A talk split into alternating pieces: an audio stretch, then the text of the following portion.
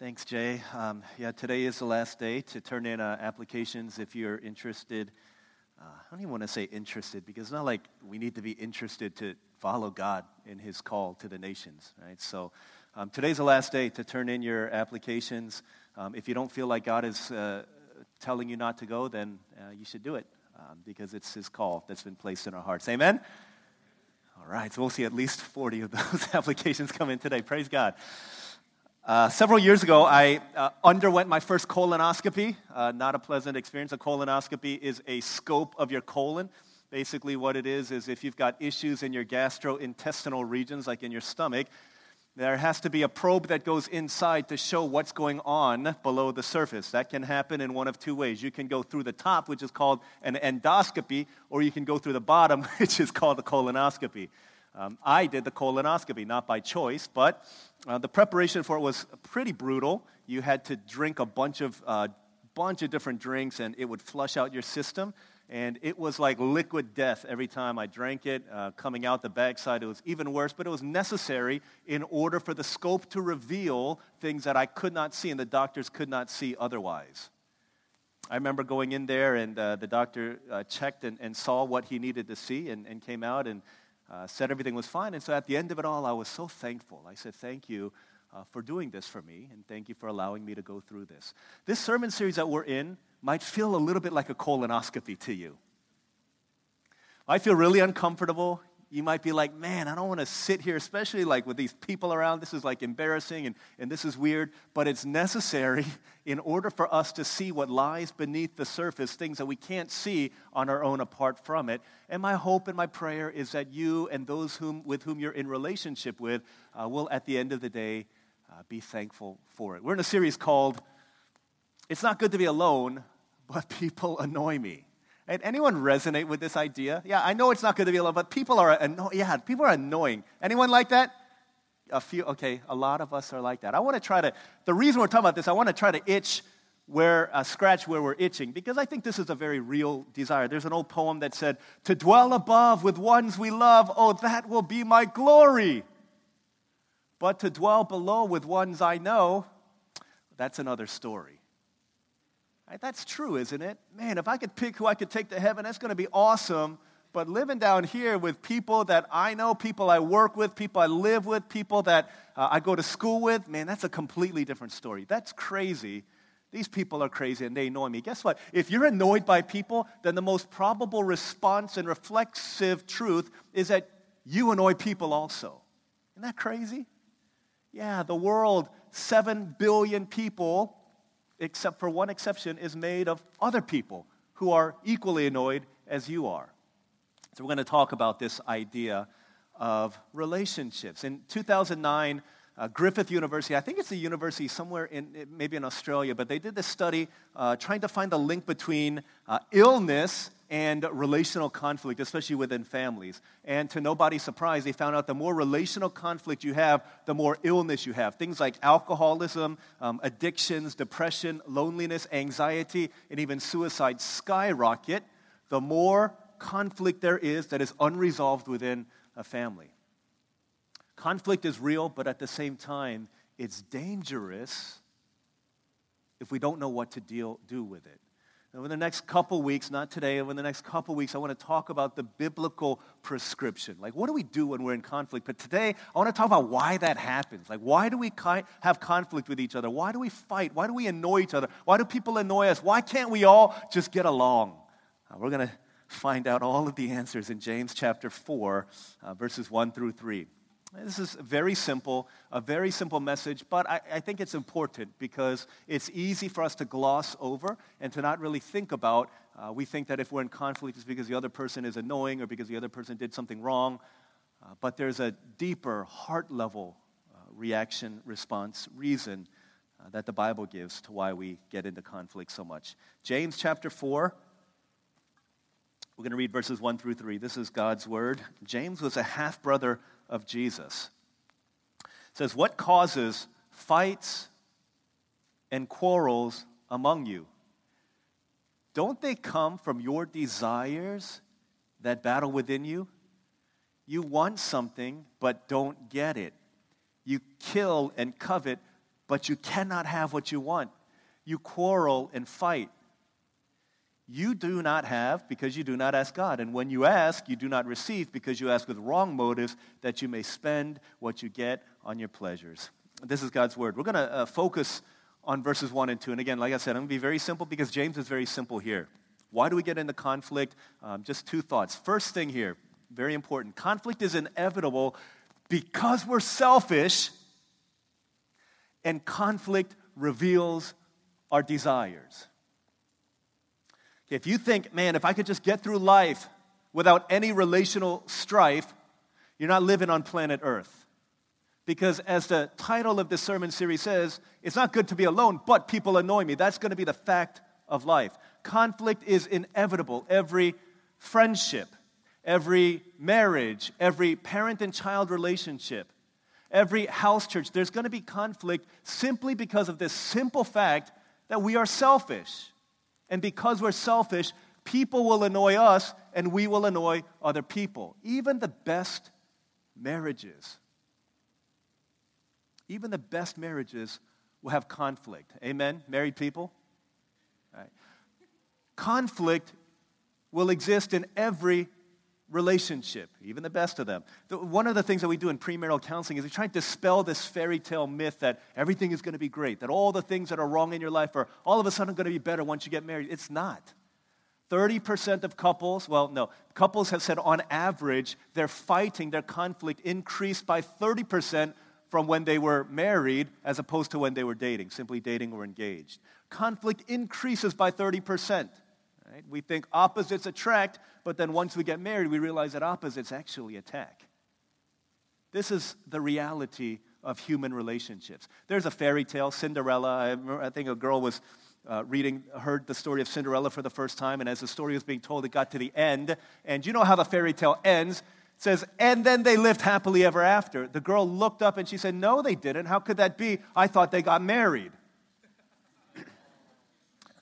Because in her mind, she realized, hey, how can you live happily ever after if you're married? Because conflict is real. She was realizing what our Osaka House Church shepherd Charlie Lee has often said, and I quote him sometimes. He says, if you're going to get married, be prepared to pay for four kinds of rings an engagement ring, a wedding ring, a suffering, and a boxing ring.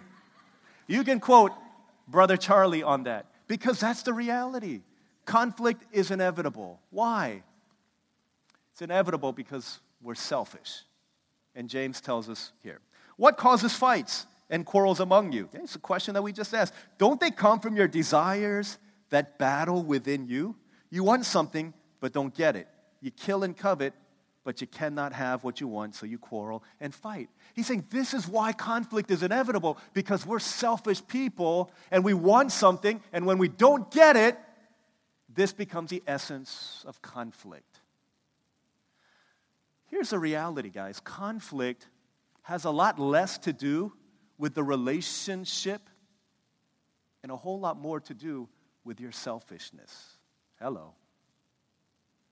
He's saying this is the reason why you get into arguments and conflicts and fights because you have something that you want, but you don't get it.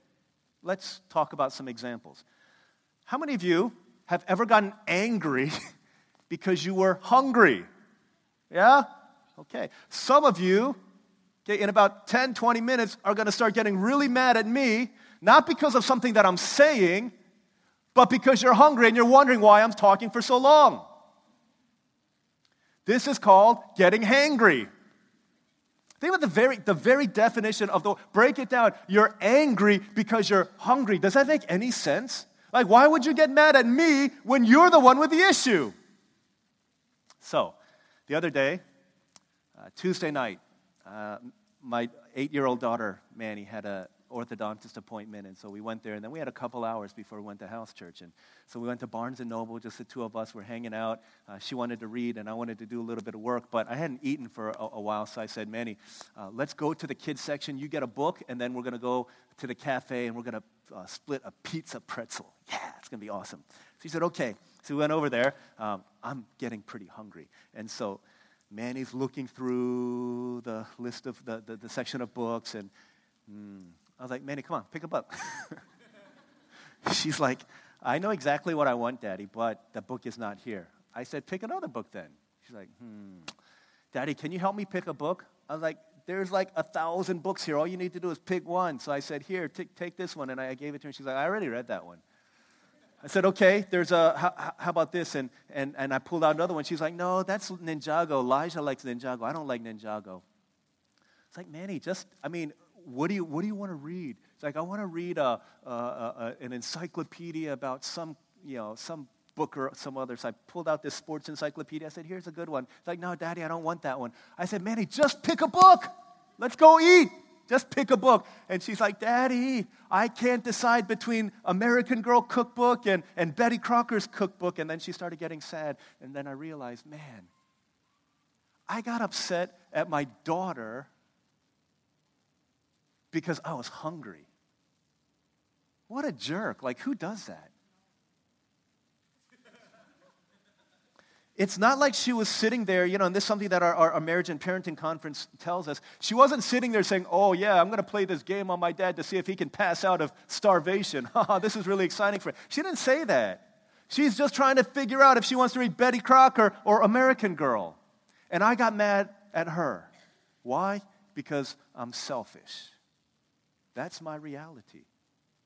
Think about the last three, four, or five conflicts that you got into with somebody that you're close to your parents, your sister, your brother, your friend, your spouse. What was it that you were not getting that caused you to act out in that way? In a, in a few hours, we're going to play Missions Madness basketball tournament. We've been having a great time. Uh, great time. We have referees who are awesome, but sometimes because they're not professionals, they don't catch every call. No one pays them to make the calls. It's not their job. They're doing the best they can. No one gives them money to say, hey, can you make a few calls on my behalf and miss a few calls for the other? No one's doing There's no conspiracy theory. They're doing the very best that they can. So why is it then that people get upset at them? I can't believe you missed that call. I'll tell you why. Because the people who complain are selfish. And there's something that they want that they're not getting. What is it? They missed a shot. They thought they got fouled. Ref, what's wrong with you? How could you miss that call? What they're really saying, what they really mean to say if they're honest is, Ref, there's a lot of people around me, and what I really want, the last thing I want, is to look like I shot up a horrendous shot. And that's what they're thinking right now. And if you don't call a foul, then they're going to think that I'm awful at basketball. You need to call that. Right? That's what we're thinking deep in our hearts because we're selfish. No, I'm not selfish, DL. You got it all wrong. I just want a fairly called game. Maybe you do. Some small part of you does. But listen, when's the last time you got that upset at a referee because they missed a call that went for you? That you, they missed you fouling somebody and they didn't call that? Ref, what's wrong with you? How could you miss that? I fouled him. I totally fouled him. He should be at the foul line. I hit the ball out of bounds. You don't do that. Yeah, there's a part of you that might want justice in a fairly called game, but the deeper issue is that you're selfish, and so am I. There's something that we want that we could not get, therefore, there's conflict. And here's the deal whenever we compete, we cannot complete. so there's something that we want that we're not getting that causes conflict. One last one here. Because when you, these desires get out of control, these desires, good desires, even nice desires, when they become ultimate desires, they become idols. And idols will always destroy relationships. I was talking with a, a couple, a husband and wife, parents, and the husband was telling me about a time and he and his daughter went out to Chick fil A. She was playing with the toy that she got from her, uh, from her kids' meal at, at Chick fil A and she was playing in the playground and he was, he was watching her play and there was a couple other kids and she put her toy down and then next thing you know it was gone. A couple minutes later she's like daddy i lost my toy and there was another boy same age about five years old who had that same toy and he was running around with it. And she said that's my toy. And so this dad said to that boy hey that's my daughter's toy. You should give it you need to give it back to her. And he said that's not her toy. That's my toy. I got it in my kids meal He's like, No, it's not. It was right there. She put it down. It's gone now. You've got it. It's her toy. You need to give it back to her. He said, That's not her toy. And he started, he started yelling at the, at the dad. Not his dad, but, some, but the other the person I'm talking to. So this boy starts yelling at the dad, It's not her toy. It's my toy. I bought it. I got my kids' meal. This is my toy. And as he's telling the story, he said, At the end, he was being so disrespectful. My daughter was crying. I wanted to beat that kid up. That's what he said. His wife looked at him and said, Are you kidding me? She said, It's a toy that you got for free in a kid's meal at Chick fil A that costs less than a dollar. You could just go buy another one. And he said, He made our daughter cry. And she said, You wanted to beat up another kid. You 40 year old man wanted to beat up a five year old kid over a $1 toy that made your daughter cry. What was he revealing? He was revealing that his child had become his idol. I mean, think about that. You would beat up a five year old because your daughter's crying? That's ridiculous. Because here's the reality we get into conflict with people because we're selfish, and conflict reveals these desires to us. And when these desires get out of control, they become an idol. Conflict can reveal our idols. If there's a, if there's a constant theme to your conflict, you're always fighting because of XYZ. I'm always fighting with my parents because they won't give me the freedom that I want, or because they won't give me the phone that I want, or because they won't give me the time alone that I want. Or I'm always fighting with my spouse because they won't give me the respect that I want, or they won't give me the affirmation, whatever it might be. If these things overshadow God as the ultimate thing in our lives, then that thing has become an idol. Can I tell you, the conflict can reveal an idol, but there are some ways that you can confirm your idolatry. One, what are the things that you dream about? if only I could have this thing in my life, then life would be complete. What are the things that you dream about? That'll reveal your idols to you. What are the things you have nightmares about? If this thing were gone from my life, my life would fall apart. What's that thing in your life? If this were taken from me, I couldn't live. Right? If this idea, if this person, if this possession, if this thing was taken from me, if this dream was taken from me, then I, I, don't, I don't think that life is worth living anymore. Therein lies your idol. What do you dream about? What do you nightmare about? What do you scheme about? And what do you spend all night thinking about? If only this, then I can get that that you would even compromise yourself, your morals, your values, that I would beat up a five year old kid in order to get something? What are the things that you scheme about that you would compromise your values, your personhood, the very essence of who you are in order to have? That is your idol. Then what do you protect with all of your life? Right? I will let anybody have anything except for this thing. What do you protect with all of your heart?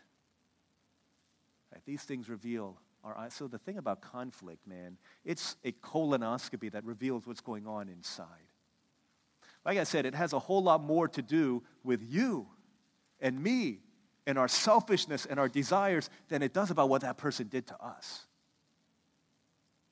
That conflict is God's way of revealing what lies beneath the surface. And if you're in conflict constantly, then what God is trying to tell you, very simply, is that you are selfish.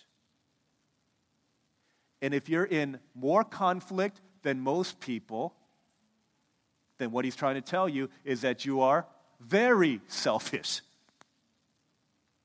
You learned this if you took Harvest Tool, and you learned this when we introduced, your, when we introduced you to Bob. Bob came and he shared his testimony, and here's Bob's principle. If Bob has a problem with everybody, then Bob is the problem. You understand this? It's not, yeah, everyone in the world is annoying, but if you've got a problem with everyone, then sometimes you need to turn the mirror inwardly and realize that maybe I'm the problem. Maybe I've got these unmet desires that have become everything in my life, and because I'm not getting them, I'm beating people up all around me. I'm getting into fights with people all around me. What causes these conflicts? He doesn't say it's because people are annoying, even though that's true. But it says, because of these desires, don't they come from your desires that battle within you? You want it, but you can't get it. The first thing we see, guys, that conflict is inevitable because we're selfish, and conflict reveals our desires. The second thing, though, second thing that we see is conflict can cause a great rift, or it can be a great gift. And often the choice is yours. Conflict will do one of two things. It will either drive a wedge between a relationship or it can be the, one of the greatest gifts to a relationship. And oftentimes the choice is yours. What are you going to do in that situation? John Gottman is one of the best marriage uh, counselors, mar- marriage therapists out there, and he says the number one indicator, okay, the number one indicator of marital longevity is how well the couple learns to deal with conflict. Because again, conflict is inevitable because, because marriage and relationships are the union of two annoying sinners. Conflict is inevitable, but how are you going to deal with that? That's what determines whether it causes a rift which is a division, or it becomes a gift. There's one, uh, one counselor, he says that he knows when he goes to a wedding, there's one part in the wedding service, in the wedding ceremony, in the entire wedding festivity. He says there's one time I, I can just observe that one thing and I can tell you the health of their relationship in 10 years. One part of the wedding. Very interesting, right? What do you think that is? There's a lot of things that you might say, but he says, and, and again, this is not, uh, I don't, I'm, I'm, giving this for illustration. This is not scientific or anything. But he says the one thing he sees is when they cut the cake and they feed each other. It says, based on how they respond in that moment, when someone gets caked on their nose, how the other person responds is going to be an indication of their marital health. What do they do? Do they get angry and storm off and run away? Do they get angry and do they take the whole cake and throw it in their bride's face? What do they do? Do they laugh it off and, and play it as a joke and, and say, hey, you know, it's okay? Because God's way of talking about conflict is different from what we often think. When we think about conflict, what we often think about is carnage, bloodshed, war. I Googled uh, 10 biggest conflicts in the world, and they're all like nasty war, one nation against another nation, one family against another family, and it never ends pretty. But God's version of conflict is that it's not a zero sum game. It's not one person has to win and another person has to lose. God's vision of conflict is that it is a gift that causes the relationship to go deeper in order that we may not win the argument in order that we can win the relationship because that's what matters that relationships and conflict in relationship should be biblically handled a win win proposition. But the question is how do you deal with conflict in your life? This is huge. Because a lot of us, we look at the way our parents had conflict. We think about their conflict and we think we model after them. And a lot of it is, is healthy and a lot of it is unhealthy. But what do you do? Is a conflict that you experience in your closest relationships deepening in intimacy so that you call it a gift, or has it constantly been causing a rift in your relationships? How do you deal with conflict? I want to uh, introduce some friends who are going to help us to understand several different ways of dealing with conflict here. Uh, these friends are inanimate objects, but they will help in illustrating. All right. Okay, here's the first one, maybe a little bit difficult to see, but here's the first person, right? This is Elijah's hammerhead shark, right? It's a shark. Some of us, when we, the first smell of conflict, we begin to smell blood and we get excited about it and we charge towards the conflict. Uh, I think Teddy Roosevelt was famous for being like this. Winston Churchill, they say they could not have a relationship where there was not conflict because they saw conflict as an opportunity to exercise their dominance and their aggression and to show that I am right and I am always right and there's always bloodshed if you're a shark. Do you love conflict? Do you love picking on people? Right? Do wish that in your former life or in your future life or when you grow up that you want to be a prosecuting attorney showing everybody how right you are? Right? Some people are like that. Sharks are like that. They love conflict. Do, do, do, do, do, do, do. They smell blood and they go for the jugular. They're always drawn to conflict. Some of you might be like that. This might be a little bit hard to see, but that's okay. This one is even harder to see. This is a parrot, right? I think this is a parrot. Olive said it's a parrot because its beak looks like a parrot. But let's pretend this is a parrot, right? This parrot might be a little bit hard to see, as parrots are. But if I turned it on, this digibird parrot would be very difficult to not hear. Parrots may be hard to see, but they're very easy to hear because they're constantly yapping, yapping, yapping, yapping, talking to everybody who will listen about their conflict and what the other person did wrong to them. Constantly talk. You know what this is called? This is called gossip. And wherever there is gossip, there is carnage. Some people are so good at getting into conflict and wanting to spread carnage that they're really good at talking to everybody around them except the person with whom they've got beef. Parrots always gossip, and gossip always leads to carnage, not just in that relationship, but in the circle of influence that the parrot is speaking to. Don't be a parrot. The third thing, uh, some of us, you can't really tell, this is a, this is a turtle. It's very cute, very cute. Some of us are like turtles, and I know uh, we have a brother in our congregation who loves turtles, so don't take this personally. But um, this is a turtle some of us are like turtles. When conflict comes, we withdraw into our shell. We isolate ourselves. We do whatever it takes to avoid the person with whom we are in conflict with. We do things like saying, you know what, I'm just gonna, I'm gonna go somewhere else. I'm going to stop coming to church for a month. I'm going to stop coming to house church for a month. Or I'm going to, hey, is it even possible for me to, uh, to find somewhere else to go to church? This would be even better. This is what we do. We're so avoidant of conflict. And what happens with turtles oftentimes is that they find pseudo anger alternatives. They find alternatives to anger rather than uh, talking about their issues with the person and resolving conflict, they turn the anger inward. And this oftentimes obviously leads to isolation, leads to anger. And anger turned inwards always leads to depression. And instead of dealing with the issue, the carnage is with themselves. Some of us uh, are like turtles. And then others of us, also similar to turtles, do not like conflict, but we're like these cute little puppy dogs, right? Cute little puppy dog wants to be everybody's best friend. They can't stand conflict. And so when they see conflict, they, they want to they wanna go and lick the person's face. They want to suck up. They want to do whatever can, they can in order to soothe over the relationship. I'm so sorry. Let me take you out to a $1,000 steak restaurant. And I wish I was friends with a puppy like this, but they do things like that. Oh my goodness, you know what? Uh, I, they can't stand the sight of somebody being upset at them. I was talking with someone this week, actually. This was a, this was a big deal in a relationship. Um, someone called me up, uh, and they're like, hey, um, I've got a problem with somebody in our church. Now, this is in another state in Texas. And they said, This person is so like a puppy dog, conflict avoidant, that they cannot stand that if someone, even one person out of hundreds, is upset at them, they will do whatever they can to appease them, but they will do nothing to fix the actual conflict. How do you fight? How do you conflict? Are you like this? Are you like a, a shark that goes for the kill? You like a parrot that goes and talks to everybody? You like a turtle that withdraws? Like a puppy that just wants everybody to like you?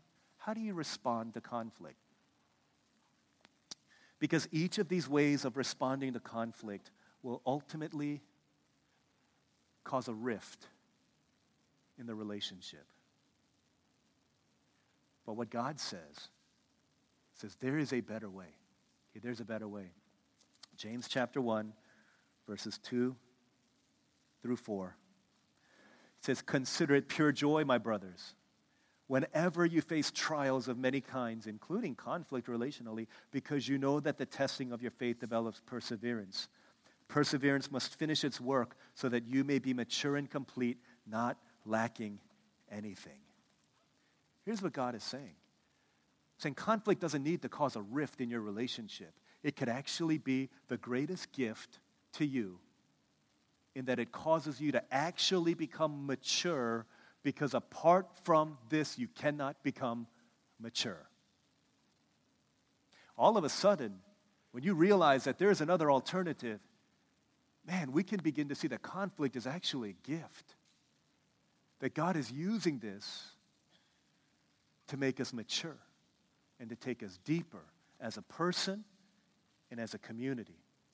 And when we begin to realize that conflict has a lot more to do with me and my selfishness than it has to do with them and their dysfunctions, then we can actually own the part of our relational conflict that is ours to own. Whether it's 50%, whether it's 100%, whether it's 1%, we can own what's ours. And then what happens is we stop demonizing the other person and thinking that they are the enemy. Why'd I get mad at my eight year old daughter because I was hungry? When I begin to realize that conflict is actually a gift that helps me to become mature, I can move towards my daughter and say, I'm sorry. This is not about you at all. It's not about you at all.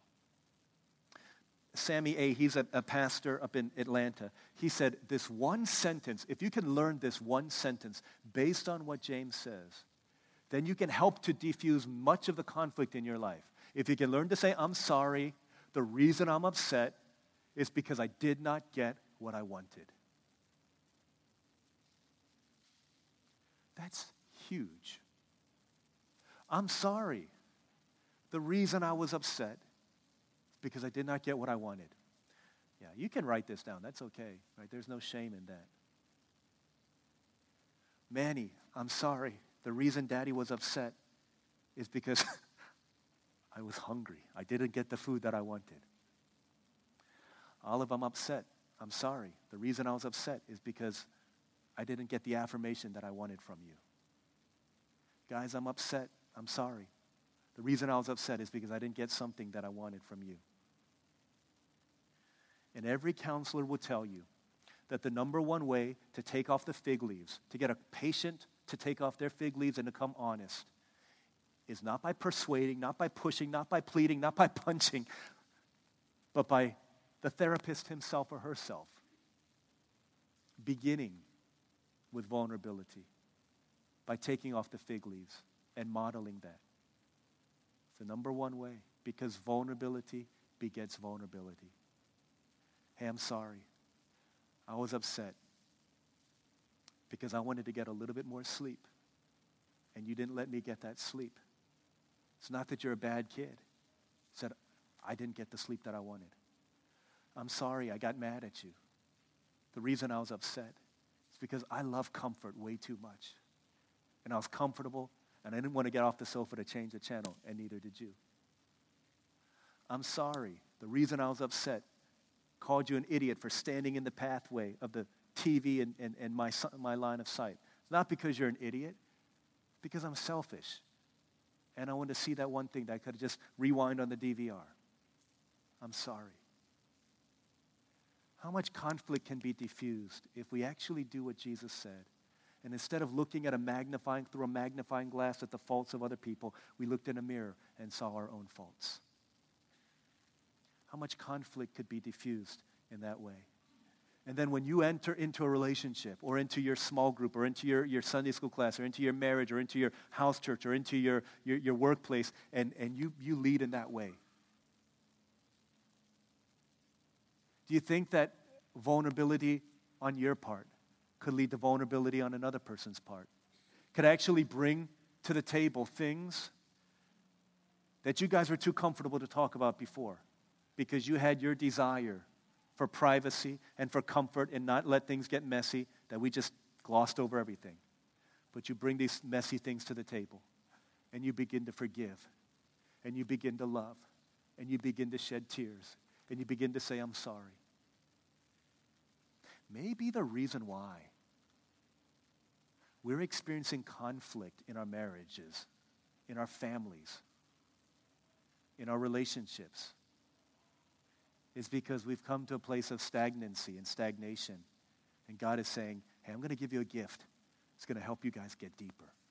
I'm going to inject this high octane fuel into your, bam, the gas tank of your relationships and let it go and watch you guys get deeper.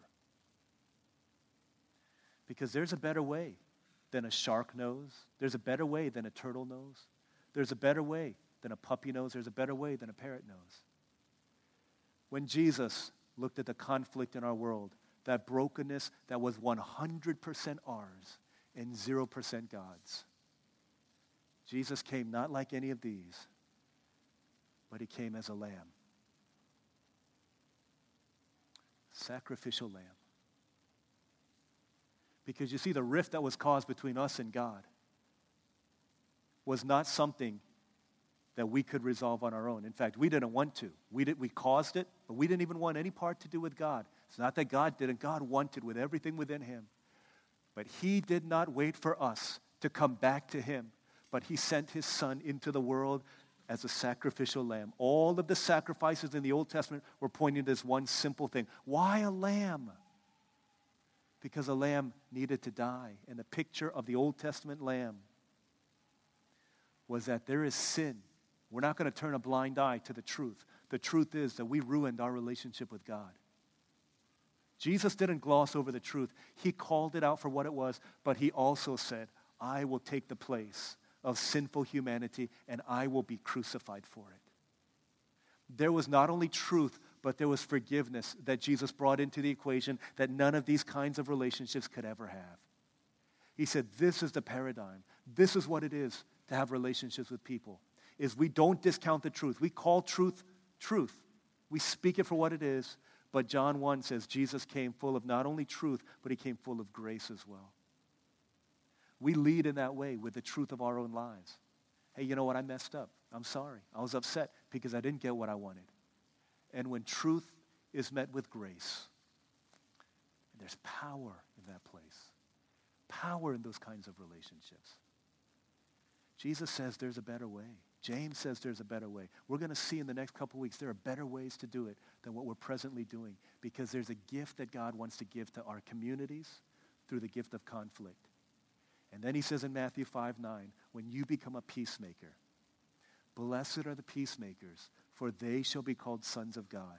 And when you begin to make peace in conflict, places of conflict, you begin to show the otherworldly kind of gospel that the world does not have. These are the best things that the world can do, but they cannot go below the surface. And that's what Jesus alone can do. A couple weeks, the next couple weeks, we're going to see how. But this is where it starts. We've got to look within. We've got to look at our hearts. We've got to see the selfishness within. And only through our hearts being changed can our lives and our relationships be changed. But it's worth it. It's a gift that God wants to give to us. Let's pray.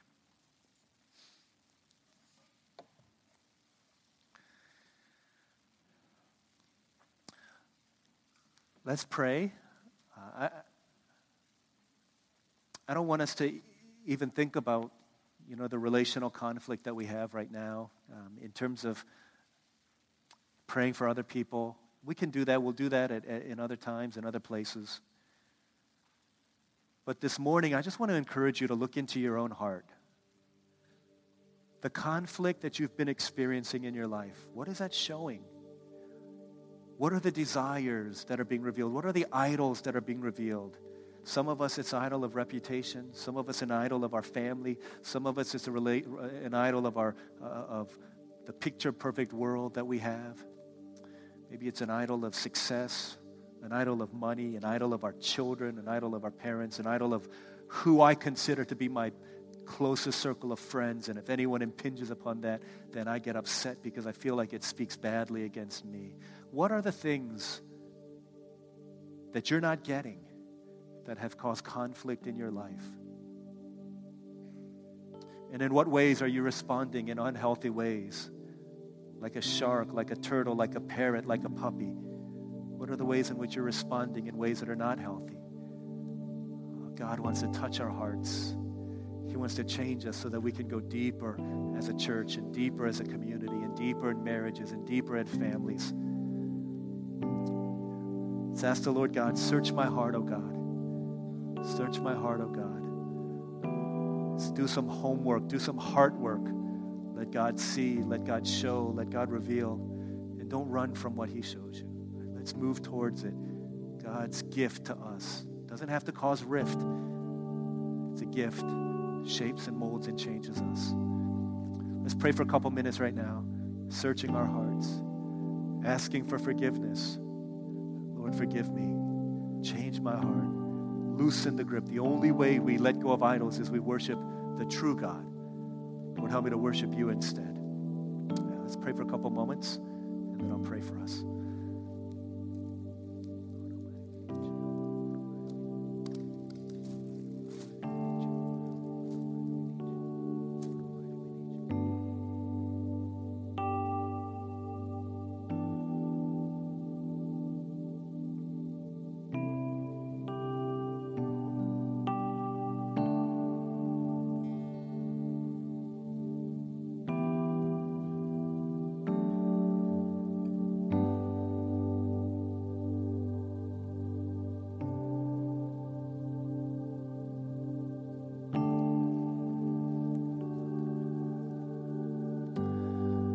Father in heaven, we, we thank you for the painful gift of self revelation, your revelation of ourselves. The uncomfortable and painful process of seeing what lies beneath the surface. Things that other people might assume is wrong with us, things that other people might diagnose us to have things that we're afraid will be revealed to us. Father, our conflicts reveal so much about ourselves and about our selfishness and about our need and about our brokenness. We ask that we would bring these things that you surface before you, lay them at your feet, the foot of the cross, whatever you've surfaced, our pride, our idols, our unfulfilled desires. We look to this world rather than to you to satisfy. We lay them before the cross and ask that the cleansing fountain, the blood of Jesus Christ, would wash us and cleanse us. That in receiving your grace, we might go and extend grace to other people. That we might begin and initiate conversations this week that begin by saying, you know what? I'm sorry. The reason I was upset is because I didn't get what I wanted and there would be reconciliation, and there would be healing, and there would be life, and there would be hope, and there would be a witness that is powerful that testifies to the beauty of Christ in us. How many times do we need to do it though? They messed us up 70 times 7. You keep doing it because there will always be your part in it. Father, we confess this is hard. We need your grace, we need your strength, we need your power. Lord, we know that on the flip side, there will be such peace and joy. So, Lord, take us deeper. We need you. We need you so much. Help us. In Jesus' name we pray.